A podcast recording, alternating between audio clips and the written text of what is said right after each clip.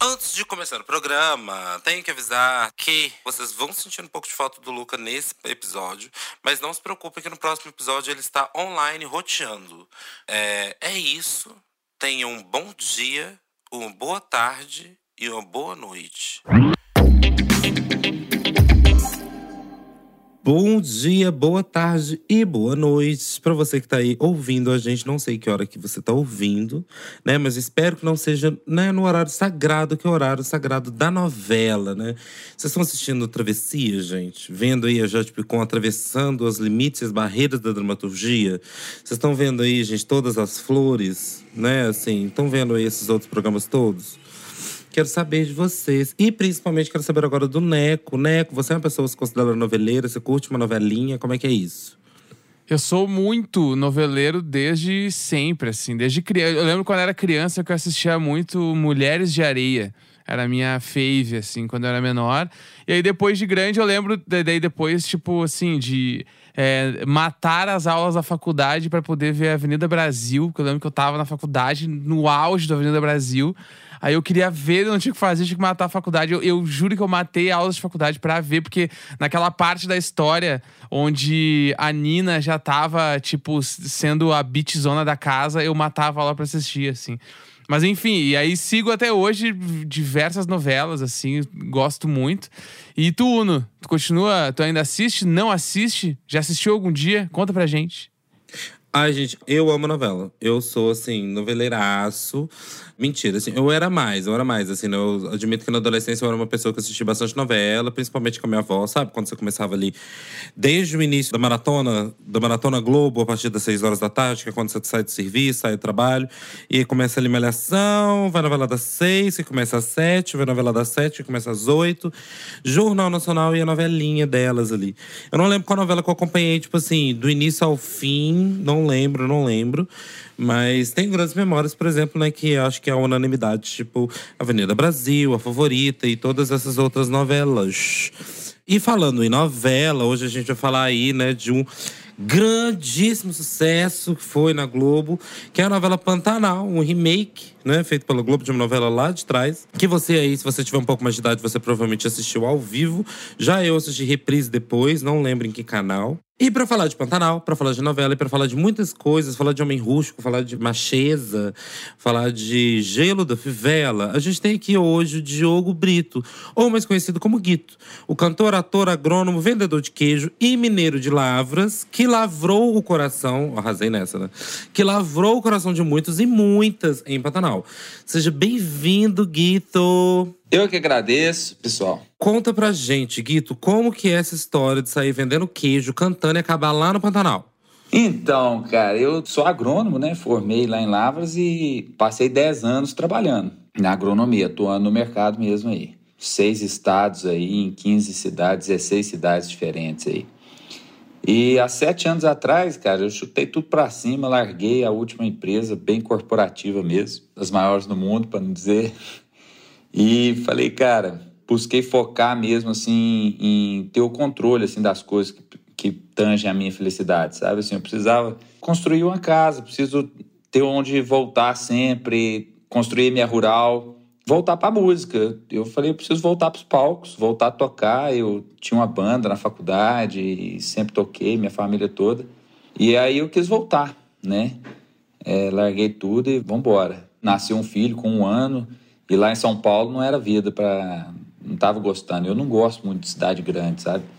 Então eu já estava querendo voltar para o interior. Foi quando eu vim mesmo construir essa rural, construí uma vendinha do lado da minha casa e comecei a vender queijo.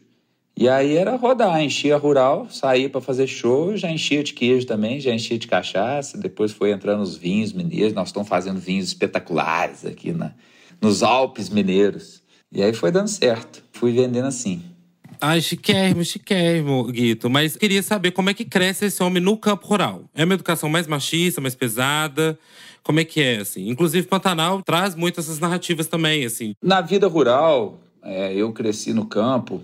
Eu cresci numa cidade pequena, que foi em Lavras, e passava todas as minhas férias e fim de semana na roça, né? E depois eu convivi muito. Na agronomia também convivi muito, morando e trabalhando em fazendas, né? É da forma como vocês viram no Pantanal. Não é porque é fazenda, eu acho que existe muito um, um, preconceito, né? Se o cara ter, usa chapéu, é ah, o cara já é machista ou alguma coisa assim. Eu tenho muito que a vida no campo ela é mais difícil, né? É, inclusive, os casamentos que são da roça costumam durar mais. Por quê? Porque um tem que ajudar o outro, não tem jeito, né? Quando a gente vive isolado, o homem e a mulher se complementam mais. E quando a gente vive numa comunidade, numa cidade, nem casado a gente precisa ser. Na verdade, casar é um estorvo. Hoje a vida é muito fácil ser sozinho. Antigamente não.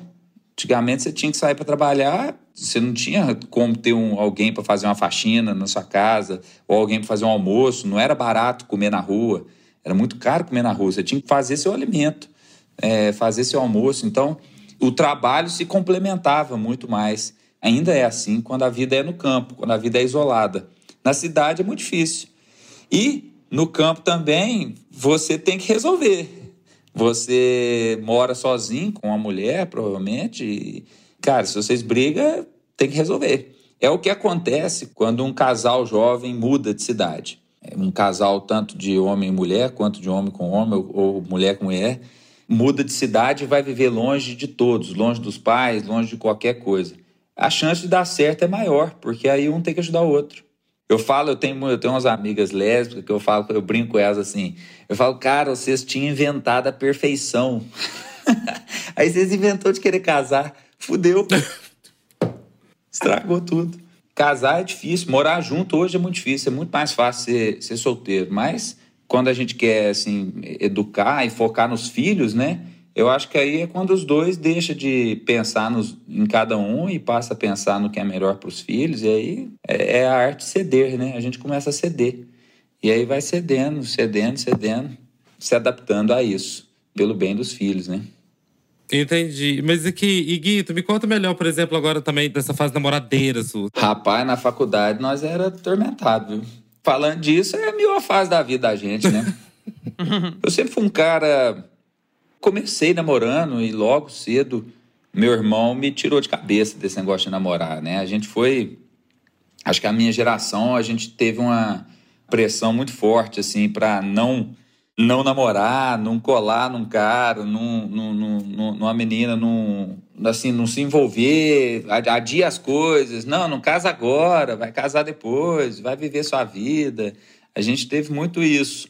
E meu irmão começou a namorar primeiro, eu tenho um irmão mais velho, ele começou a namorar, e logo que eu comecei a namorar também, ele já veio com esse papo. Falou, não, mexe com namorar agora não, tudo, larga para. Começar a namorar assim mesmo, com quantos anos você tinha? Eu tive vários namoricos, né, assim. Porque assim, quando a gente pensa em sertanejo, né, assim, a gente pensa muito em sofrência, né, tá em maioria das músicas que a gente vê de sertanejo, é, assim, É, claro. Né? Então, imagina-se que haja essa sensibilidade, né, assim, também. Rapaz, é, mas quem ama sofre. Esse homem da sofrência sertaneja é um homem mais sensível? Não, eu acho que ele é só mais corajoso de, de falar, né? Quem ama sofre. Quando a gente ama, a gente já começa a sofrer. É, eu fui muito coração de pedra, assim, até os. depois da faculdade, assim. Eu custei a. a eu, eu passei, sim, eu tive uma paixão na primeira infância ali, que aí sofri pra caramba. Nossa senhora, sofre demais, gente. Você tá doido. Sofre demais porque, como diz o velho do rei, né? Amar é deixar ir. Então, se você gosta mesmo, você não pode aprender. Ai, que dor. Tem que deixar ir. É, mas eu acho que assim, do ponto de vista de ser um homem também, né, assim, dentro da masculinidade, o homem tem uma dificuldade maior em abordar sobre os seus sentimentos, né, e falar o que, que tá sentindo de fato, principalmente com os amigos. É, eu acho que o homem é igual a mulher.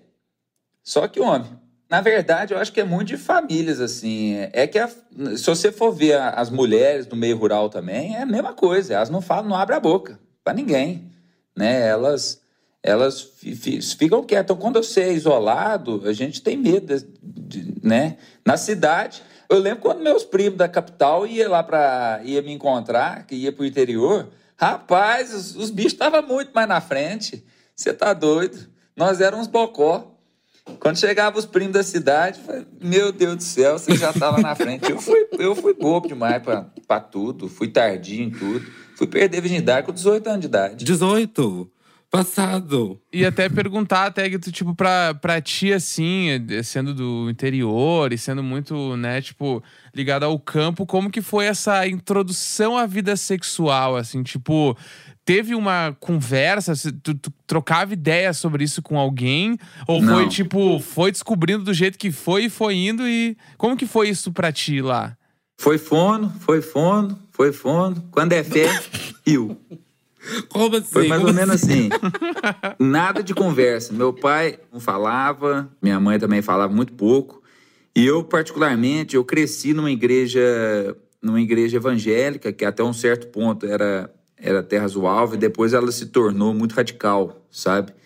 Então, eu, aos 13 anos de idade, 14 anos de idade, ah, eu sou um cara muito questionador, né? Eu, eu, eu questiono muito, a vida inteira foi assim, com o professor, com os colegas. E a primeira pessoa que eu questionei foi simplesmente Deus. É, porque eu vi algumas coisas acontecer. Um dia um, o cara julgou uma universitária. Eu vi isso aí, eu tinha 13 anos e eu, é, o pastor levou uma universitária que tinha engravidado o namorado lá. E ela chorando aos prantos lá, provavelmente a igreja era o, o, ali o, o refúgio social dela, né? Ela foi talvez confessar com ele lá. E ele fez um julgamento dela lá na frente, que aquilo me assustou muito, né? E eu não concordei de jeito nenhum. É, a menina devia ser o namorado dela e tudo, então tinha essa pressão. E foi ali, logo em seguida, meu avô morreu também. E quando meu avô morreu, eu falei, uai, meu avô é o cara mais bom do mundo. Se ele vai pro inferno, é pra lá que eu vou, então, né? É, meu avô era um exemplo de, de, de pessoa boa, de pessoa bacana, de respeito. E era o velho do rei, meu avô era o velho do rei puro. E aí foi quando eu saí da, da igreja, né? Mas como eu tive essa infância aí, eu acabei. E depois eu jogava futebol também, era muito esporte, e fui adiando as coisas, sabe? Muito medroso, assim. Meu pai sempre teve uma preocupação muito grande em a gente não desrespeitar é, uma menina, né? Não desrespeitar uma mulher. Então, Ah, isso é interessante. Como é que foi essa educação nesse sentido? falava assim: você nunca vá além do que ela queira. Era sempre uma preocupação em. Lembra que ela tem pai e ela tem irmão, né? Sempre uma preocupação em não em não abusar, né? Em não, não passar da conta. Era, era sempre isso. Então eu ficava muito medo. Alguns tios é que davam as dicas mais calientes, falavam assim: ó, é, a gente tem que ir tentando e elas evitando. E até a gente saber, até a gente achar o meio termo. E assim, eu fui perder virgindade, cara. Lá eu tava na Dinamarca sozinho. Eu, eu perdi a virgindade com a, com a gringa, com a dinamarquesa. E eu lembro que eu Como não sabia. dinamarquês. Eu não Meu sabia. Deus! Eu tinha, eu tinha 18, eu tinha 17 para 18 anos, sei lá. Ah, você morou fora, né? Verdade. Fui fazer mochilão, no, na, fui sozinho para Dinamarca e tudo. E morei lá com uma tia minha que morava na República. Aí ela fazia pós-doutorado. E um dia eu fui pra rua numa manifestação lá, da turminha da Europa, lá na Dinamarca. Encantei com a menina lá, nós tentou, pelejou para falar um inglês lá e não dava muito certo. Não sabia nada. Mas eu sei que ela quis ir lá para casa. Eu convenci ela a fazer um jantar lá em casa e convenci ela, ela, ela topou. E lá na Dinamarca, quando isso acontece, o resto é consequência. o resto vai Ah, na acontecer. Dinamarca só. Então, e eu não sabia nada. Eu não sabia nada. Eu falei, eu falei, cara, eu não sei nem onde é o buraco, né? Oh, meu Deus. Aí eu falei com minha tia. Olha pra você ver que instrução mais bacana. Eu falei, virei pra minha tia e falei, tia, é o seguinte. Mas a guria tava na tua casa e tu foi falar com tua tia no mesmo dia? Não, não, eu, ela, a gente marcou pro dia seguinte. Ah, entendi. Um dia que eu marquei, eu chamei minha tia e falei assim, ó, ó, ó, tia, é o seguinte, é, a menina tá vindo aqui em casa. Eu acho que eu acho que o trem vai, vai acontecer. Agora é o seguinte, eu, eu não sei nem onde, eu não sei nada. O que que eu faço para eu agradar uma mulher? Perguntei para ela. Ela falou assim: você esquece que tem pau e cai de boca. Oh, meu Deus. eu achei, eu achei. Eu achei uma dica razoável. E assim foi. Passamos um perrengue danado, que eu não sabia nem como é que era que falava camisinha em inglês. Rapaz, foi uma tormenta, mas no fim deu certo. E foi isso. Mas aí, cara, aí depois eu entro na faculdade e aí é um período de longa experimentação. É, na verdade, esse início sexual é é 90% de decepção para 10% de alegria. E tem que ser assim, né? A gente, eu acho que hoje é, eu tenho uma raiva Se tem um trem que eu tenho raiva, é de eu estar tá passando aqui feed, como é que chama? Instagram, de esses trem TikTok. E eles ficam pipocando aquelas meninas na frente da gente. Eu falei, cara, eu não tô querendo ver, para que fica mostrando, né? O trem fica instigando a gente. É a tentação do Senhor, né, Guido? Hã? As meninas até agora, tem umas meninas que ficam mandando foto pra gente, né? Fica mandando foto da caixinha. Até falei uma entrevista esse tempo. É isso que eu ia te perguntar, inclusive. É. Como é que foi esse assédio depois da fama? Como é que é isso? Assim, porque é isso. Você foi colocado como ícone sexual realmente ali do, da novela. Rapaz, aumenta o volume de coisa que a gente recebe, né? Mas isso tudo é ruído. O que, que adianta receber um trem pelo telefone?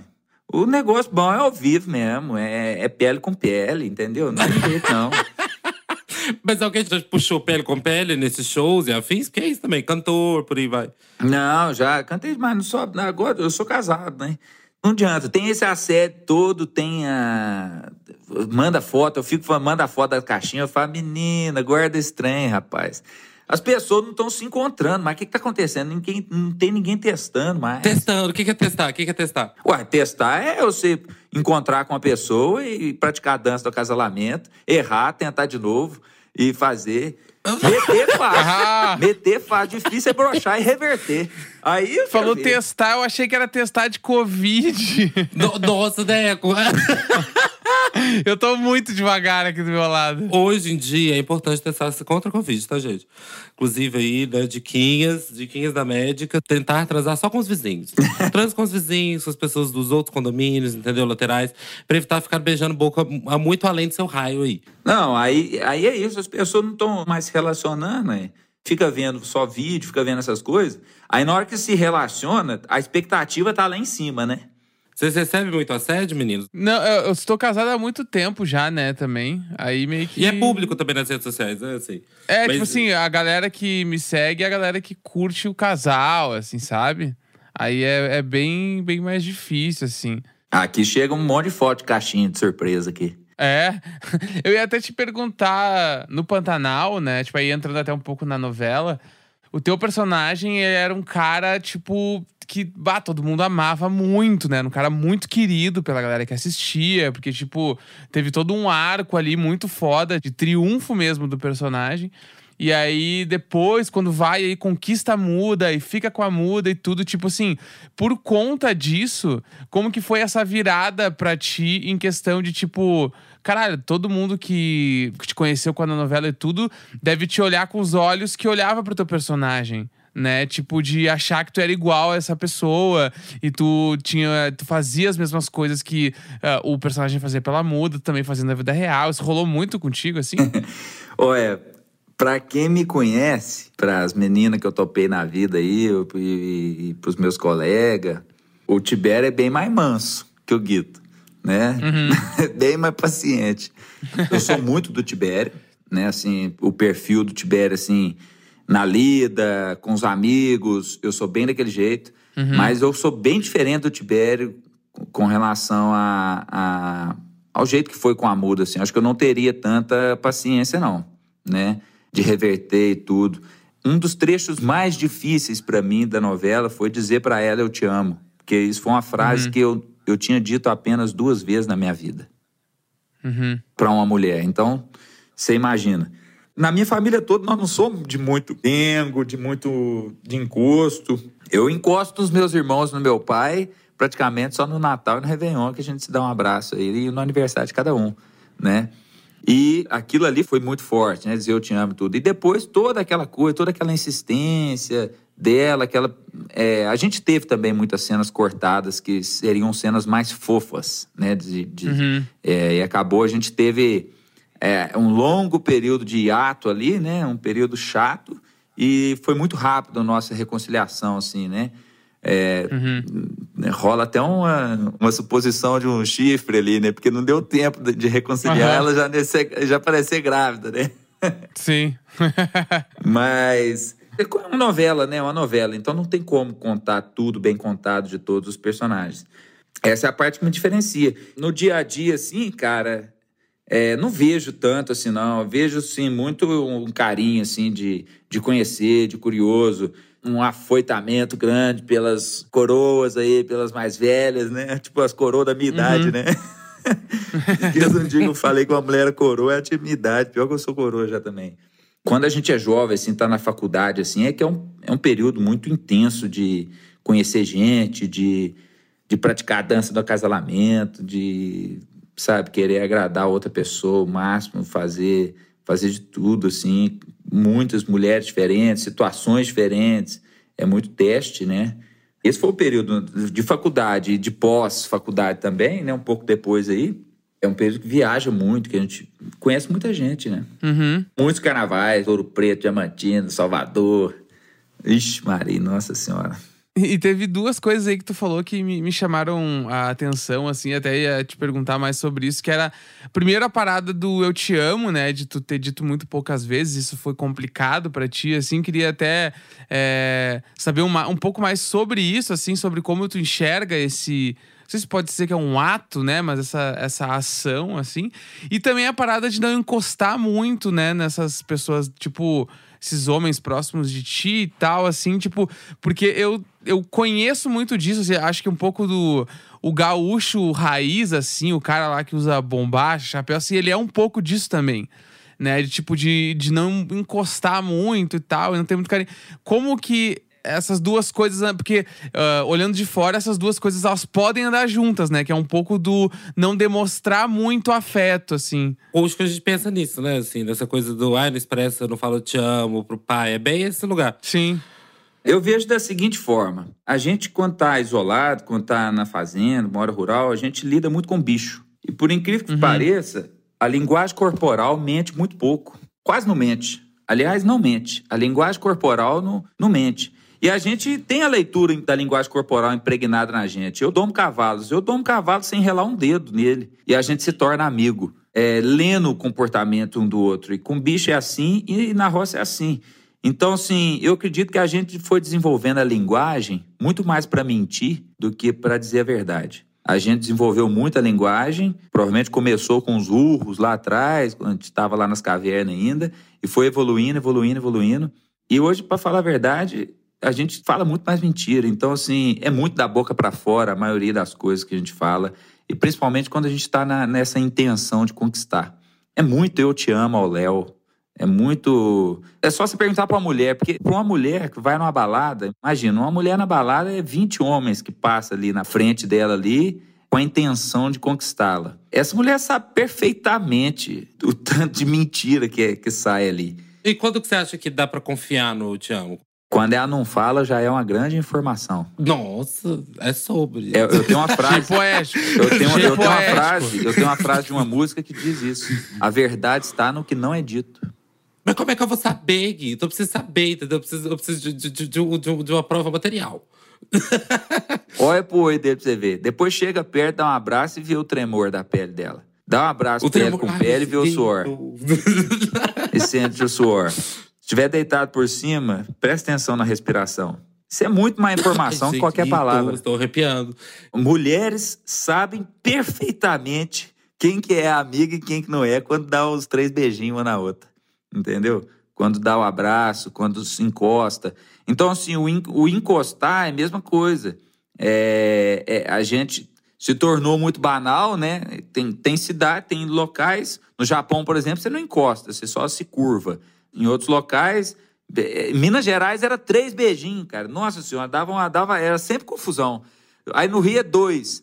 E agora estipulamos um. Eu já dou, quando eu tô no Rio, eu já dou um beijo, já puxo pra um abraço, que é pra não ter perigo de, de, de ficar no vácuo, né? E quase sempre, quando é os três beijinhos, é um cumprimento, beleza, é uma intenção de cumprimento. Mas, às vezes, numa balada e tudo, o toque é perigoso. Passar da conta é perigoso, é, um- é uma informação que a gente passa também. Então, assim, quando eu aperto a mão dos meus irmãos, é, é, é unânime, é, é bem. É um aperto de mão, convincente. Quando eu dou um abraço no meu pai, apesar de ser uma vez por ano, é um abraço convincente, verdadeiro. Isso coincide muito com o mineiro, é porque no sul ainda tem essa cultura rural, assim, ainda tem muitas pessoas, muitas famílias, muitos tios que moram no campo. Então você faz como é como aqui, é como era meu avô, né? É, agora, quando você está em São Paulo, em Belo Horizonte, a roça já está muito distante. Então, você, esse isolamento, esse cara que fica isolado aí, já não tem mais tanto, né? Perde um pouco disso. Eu acho que o cara, quando é isolado, assim, quando a gente tem essa vida rural, é, essa linguagem corporal, a gente vive. Eu crio meus filhos igual bicho. Eu crio meus filhos igual o Dom Cavalo. E nunca precisei levantar um dedo para um cavalo, muito menos meu filho. Eu até, inclusive, eu apanhei demais do meu pai, sabe? É, eu teve uma fase que eu brigava muito com meu irmão. E depois que nasceu meu filho, um dia eu questionei meu pai. Falei, pai, não tem como, tem que bater mesmo. Como que o senhor ia criar eu e meu irmão sem bater na gente? Porque a gente brigava todo dia. Todo dia a gente, a gente brigava e, e, o senhor tinha que bater na gente todo dia. Eu tava querendo te perguntar sobre, sobre essas questões de pegada. De que, por exemplo, igual você tava comentando, né? Como é que é isso na balada e, e como é que é essas questões. A gente queria saber como que é, assim, a sua pegada. É firme? Dá pra sentir o gelo da fivela? Como é que é? Como é que é uma boa pegada, na sua opinião? Rapaz, a boa pegada é quando é mútua. É quando é recíproca, não tem, não tem jeito. É igual transa também. Não existe o cara bom de transa e a mulher boa de transa. Ou... Não existe. Existe transa. entre, entre qualquer. Entre, ou homem, mulher, mulher com mulher, homem com homem, existe transa. É entre duas pessoas. Eu não sei te falar como é que é minha pegada, não. Não tem nem. Eu acho que é, eu acho que é boa. Já foi um feedback que você recebeu já. é, é firme. Não sei, não sei falar, não sei contar. Eu não, não vou falar assim. Já teve pegadas ruins? Claro que já. Já teve pegadas boas. E, e é isso. E a vida é isso. Por isso que a gente erra. Na, na, decepção, quase sempre é quando a gente se decepciona é que a gente vê assim, uai, eu, eu tava fazendo alguma coisa errada, né? Devo ter feito algo de errado.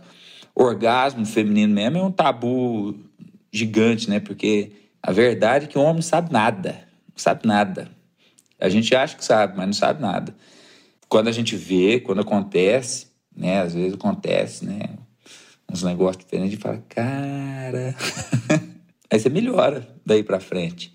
É um constante aprendizado. E a pegada é algo recíproco. A, a verdade é que eu percebi que a pegada é boa quando é recíproca, então o meu grande objetivo tem que ser fomentar o desejo dela, né? Eu tenho que fazer ela me desejar. E gravar a cena de pegação, por exemplo, como é que é? É difícil. É das coisas mais difíceis. Entendeu?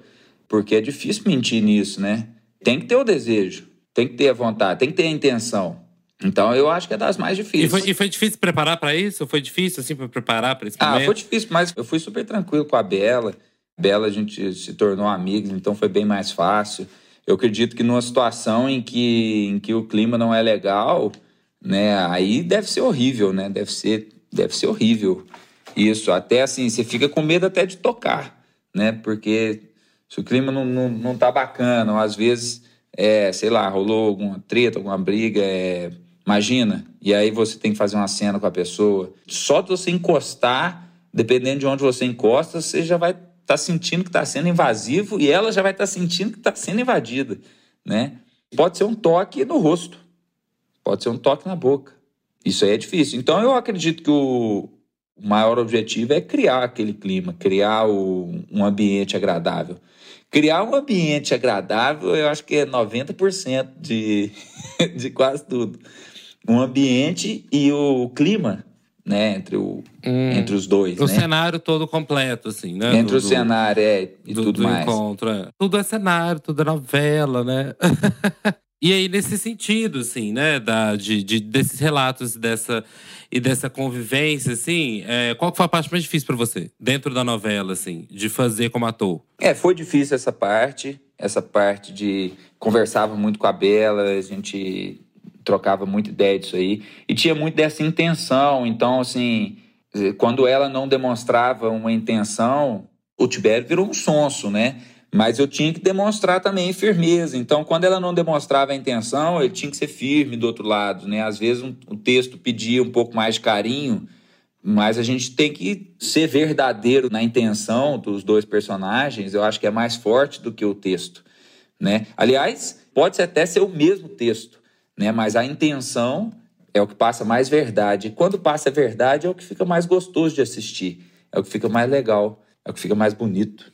Isso aí era uma parte difícil, mas foi super tranquilo, foi, foi bom com a Bela, assim. A gente, a gente também foi no, não foi um casal, assim, é, não era um protagonista, né? Então a gente não tinha o texto ao nosso favor, a música, uhum. a melodia a nosso favor, né? As cenas mais bonitas nossas, na verdade, nem saiu, nem foi ao ar. Pode ser que eles vão colocar aí, estão falando que eles vão pôr na Globoplay Tomara, né? As cenas, as, as cenas cortadas, cenas cortadas, quem sabe vem cenas um spoiler, inéditas de Pantanal, da imagina. firma. e agora, é, Guito, tem um momento do programa onde a gente lê as mensagens que as pessoas mandaram pra gente. A gente responde aqui junto dos convidados. No caso, você. Só antes de você entrar nas perguntas, eu ia complementar um negócio ali, não falei. Hum. Mas naquele negócio da, da, da intenção de que o negócio tem que ser recíproco, né? É, eu passei por uma experiência muito doida na minha vida também. É, logo que nasceu o, meu primeiro filho, né? E a, a mulher entra, começa a amamentar, né? E com todos os animais, em período de lactação, ela perde a libido. A mulher perde a libido. Com todos os animais uhum. são assim. Por que com nós não seria diferente? E foi um dia que, que aconteceu eu estar com a minha mulher e tudo, e eu percebi que ela estava fazendo para me agradar. Eu falei assim: olha, você não tem que fazer para me agradar. Eu percebi que você fez só para me ajudar e tudo, e se você não, não, não tem vontade, você não tem que fazer. Ela, ah, que bom uhum. que você uhum. falou isso, porque realmente eu só quero saber do meu filho, só quero dar leite para ele, não quero nem saber de você. Cara, eu fiquei dois anos sem fazer sexo. Sério? É. Só eu e padre já fez isso na vida. E, foi, e eu fiz porque eu queria passar essa experiência. Eu falei, não, não é possível que eu não dou conta de ficar. Eu vou viver 80 anos, não é possível que eu não dou conta de ficar dois anos sem sexo. E foi uma experiência muito doida, porque, porque é um autocontrole. A gente passa a ter um autocontrole muito, muito doido. A gente fala que no começo, nos primeiros três meses, quatro meses, até a gente ainda bate uma. se satisfaz pessoalmente, vamos dizer assim. mas, mas depois, cara, você, eu, eu me olhava assim falei, tô igual que os gorila no, quando eu vejo, quando eu vejo um, um vídeo, um treino, um macaco se masturbando, um gorila se masturbando, dá uma gastura. Eu falo, nossa, eu tô igual que gorila. Você sente um animal mesmo, né? Assim, só instintivo e que não, não consegue pensar, né? Instinto animal. E eu peguei e falei, cara, eu não vou fazer. Fiquei dois anos, cara. Só que assim, nossa senhora, é, parece que os hormônios saem pelas veias da gente, assim, sai pela transpiração.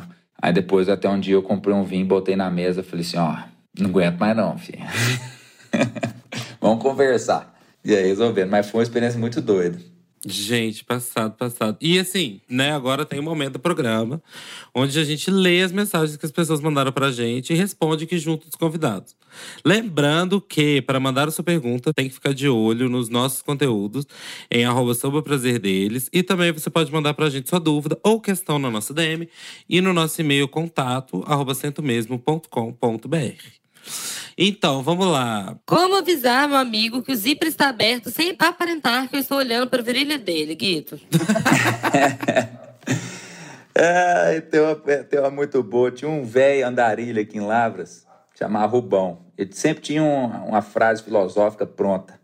A gente uma vez saiu da escola, a gente estava sentado na praça, esse velho passou em frente, e aí um dos colegas nossos falou com ele, Ô Rubão, sua barguinha tá aberta. Aí ele deu uma olhada para baixo e falou assim: ele não tinha os dentes da boca, então ele falava engraçado. Ele falou assim: se você fosse um sapateiro, você tava olhando pro meu sapato. Mas é, o jeito é o seguinte: quanto menos contornar, melhor. Vai direto, pô, fecha a barguinha isso. Entendeu? Não tem que contornar. É, eu, eu sou direto nesse ponto. Isso aí não tem vê, vê que o trem tá com a barriguinha aberta, fala, ô, vai voar o passarinho aí, ó. É, eu acho que essa é uma boa, assim. E assim, gente, a gente olha as pessoas inteiras. Você pode falar que você tava olhando, sei lá, o bolso da calça, a calça, o modelo da calça, sabe? Não tem problema. E falar também, tipo assim, ó, eu olhei essa virilha, o que que tem? eu acho que, eu acho que não tem, não tem, não tem muito mistério essa, não. Última pergunta. Estou namorando com uma garota e ela se diz crente. Não podemos transar, nem nunca transamos, mas estou tentado. Como puxar esse assunto com ela e tentar fazer ela pecar junto comigo? Uai, é, indo direto pro assunto, não tem jeito. Tem que provocar o acaso. Provocar o acaso. É, primeiro é ter o acaso, né? Primeiro eles têm que ter a chance de estar os dois. Se tiver a chance de estar os dois num lugar bacana, num ambiente bacana, onde o love's in the air, vamos dizer assim, aí é a hora de. Não tem nem o que contornar, ué. Tem que falar. Se ela vai tomar a decisão. Quer fazer isso, ou você vai falar, ah, só depois de casamento. E aí você decide, meu cara. Aí você decide se você casa, se você compra uma bicicleta. A questão é a seguinte: a questão é fazer ela querer. Eu acho que se ela querer demais, não vai ser nem pecado. É isso, é isso. Eu também acho, gente. Olha, eu sou sempre da opinião, sabe? Nas primeiras vezes ali já rola, entendeu? Mas nesse caso aí, como temos, né, um, um limite religioso. é, mas o limite aonde? Em penetração? Em penetração? Pode? Beijinho pode? É, o dedo pode? Tem muita gente que acha né, que transar é só ímã, né? E por aí vai. Mas não necessariamente, né? A gente tem que lembrar. É. É, e aí a galera fica nesse, fica tentando burlar os bagulho, burlar os bagulho. Mas assim, é, olha, eu cara, acho que é, é isso. Vai direto ao assunto, troca essa ideia, fala lá e acabou. Primeiro, assim, o, o melhor é tentar fazer tudo sem falar nada. Se sem falar nada acontecer, acabou. Ninguém falou nada, aconteceu. Pô, ninguém falou nada, né? É, agora, faz ao ponto é fazer ela falar primeiro. E aí, Guito, antes da gente encerrar o programa, a gente sempre faz um quadro agora no final, que a gente chama de Rapidinha, que são algumas perguntas das intimidades dos nossos convidados que a gente faz aqui pra gente fazer bem bate-bola. Eu pergunto, tu responde, e são perguntas mais íntimas. Vamos lá? Bora. É, primeira pergunta: posição favorita? Eu deitado por baixo, mais abraçado. Ah, mas abraçado, não cavalgantes. Eu não sei os nomes, tem uma posição que é, é tipo, não sei se falaram a ver, lotus, eu não sei como é que chama, que é abraçado, assentado. É, no dia seguinte, quem que manda a mensagem primeiro? Quando não dorme junto? É. No caso? Uai, aí depende, né? Depende da reciprocidade que foi, né? Mas é, geralmente é você que manda a mensagem ou você espera outra pessoa mandar? Rapaz, geralmente não, hein? Mas aí depende muito. Mas eu mando. Eu espero um cada assim, né? Depois manda. e prefere menage ou suruba? Eu não sei nem o que, que, é isso. O que, que é menage? é sexo a três. Ou suruba que três pra cima, assim. Ah, eu prefiro dois a dois. eu prefiro eu, eu, eu, só dois mesmo. Eu, dois já é difícil você distrair. É, ou seja, já agradar, agora você quer agradar três. Na verdade é o seguinte: suruba de pau mole, né? O trem começa pojando demais, você perde o foco, é muito ruído. É igual a internet. É verdade. Hoje. É igual a internet, é muita informação, entendeu? É informação demais, é muito ruído. E aí você não foca no, no, no principal. E o local mais inusitado que já transou? Nossa senhora. Nossa, tem Ué, geralmente é assim, em público, né? é isso, em público. Antigamente não tinha celular, era bom demais, né? e aí, pra gente finalizar, uma insegurança como homem. Uma insegurança como homem? Isso. Passar do limite, né? Tá no, no, numa festa, tá em alguma coisa, então você acha que houve uma intenção de ir lá e e às vezes você faz um carinho, passa da conta, alguma coisa assim, não, e não era a intenção, e, e aí essa curva vira, né? Tem, tem muito medo disso aí, ainda mais hoje, né? Sim. Porque já aconteceu, né? De você não fazer nada, e como só tava nós dois sozinhos, ela alegar outras coisas, né? Mas dá muito medo Sim. isso aí, é uma coisa que passa muita insegurança, isso aí. Uhum. É, aí eu lembro do conselho do meu pai lá, né? Assim, Cara, nunca. Aí dá vontade de falar, ainda mais hoje, dá vontade de falar a mesma coisa pro filho. Ele falou, filho, você nunca fique sozinho com a menina, a não ser uma menina que você já conhece, que você já tá namorando, alguma coisa assim. Porque o que acontece entre quatro paredes ali, ela pode falar o que quiser, né? E ele também, né? Sim. E aí, ô Guito, queria então, agora, uh, chegando no final do nosso programa, né, te agradecer muito por esse espaço, por esse tempo de vir aqui conversar com a gente um pouco e tal, né? A gente que eu com certeza posso falar para todos nós que todo mundo era muito fã de Pantanal, muito fã do teu trabalho, que foi incrível te ter aqui. E aí agora deixar um espaço também para tu deixar uma mensagem para a galera que tá nos ouvindo aí, né? O espaço é teu e pode deixar um recadinho. Valeu, meu cara. Agradeço vocês aí. Espero um dia. Esses podcasts é bom olhando, né? Tomando um uma cerveja numa mesa aí. Próxima vez a gente faz assim. é Acho que é melhor. Tá muito esquisito aqui, eu na minha casa, aqui, tô, tomando um chá. Mas na próxima a gente marca desse jeito. E Com é certeza. bom, é um assunto que, pra falar a verdade, eu sou meio tímido pra falar, mas eu sou meio, meio bocudo também. E é isso, cara. Eu, eu, eu acho que as pessoas têm que experimentar, errar mais, se decepcionar um pouco mais, assim, experimentar e se decepcionar, né? Porque é quando a gente tem esse feedback da outra pessoa que a gente melhora, né? Sim. E o mundo tá muito virtual, principalmente nessa parte sexual, assim. Tá muito, tudo muito virtual. Aí, é, cara, os, os namoros, os flertes de antigamente, a gente tinha que. A gente tinha que ser um poeta, né? É, a gente tinha que encantar a menina com um minuto que você tinha ali passando na frente dela. Hoje, na maioria das vezes, já vai pra festa já com match dado, já deu match lá no Tinder, lá no Facebook, no, no- no- nas outras coisas. E quando isso acontece, na maioria das vezes, na hora que encontra, vai ser decepção. Porque todo mundo só põe a foto bonitinha. Todo mundo só põe a foto bonitinha, só põe os textinhos bonitinhos, a dancinha no TikTok lá é toda sensual. Pra quem olha, fala assim, uau, né? Mas não vai ser assim. Né, pro cara a mesma coisa, não vai ser assim, né? Na hora que se encontra, meu filho, o nariz tá gelado, o pé tá gelado, o mofo vai fazer espirrar.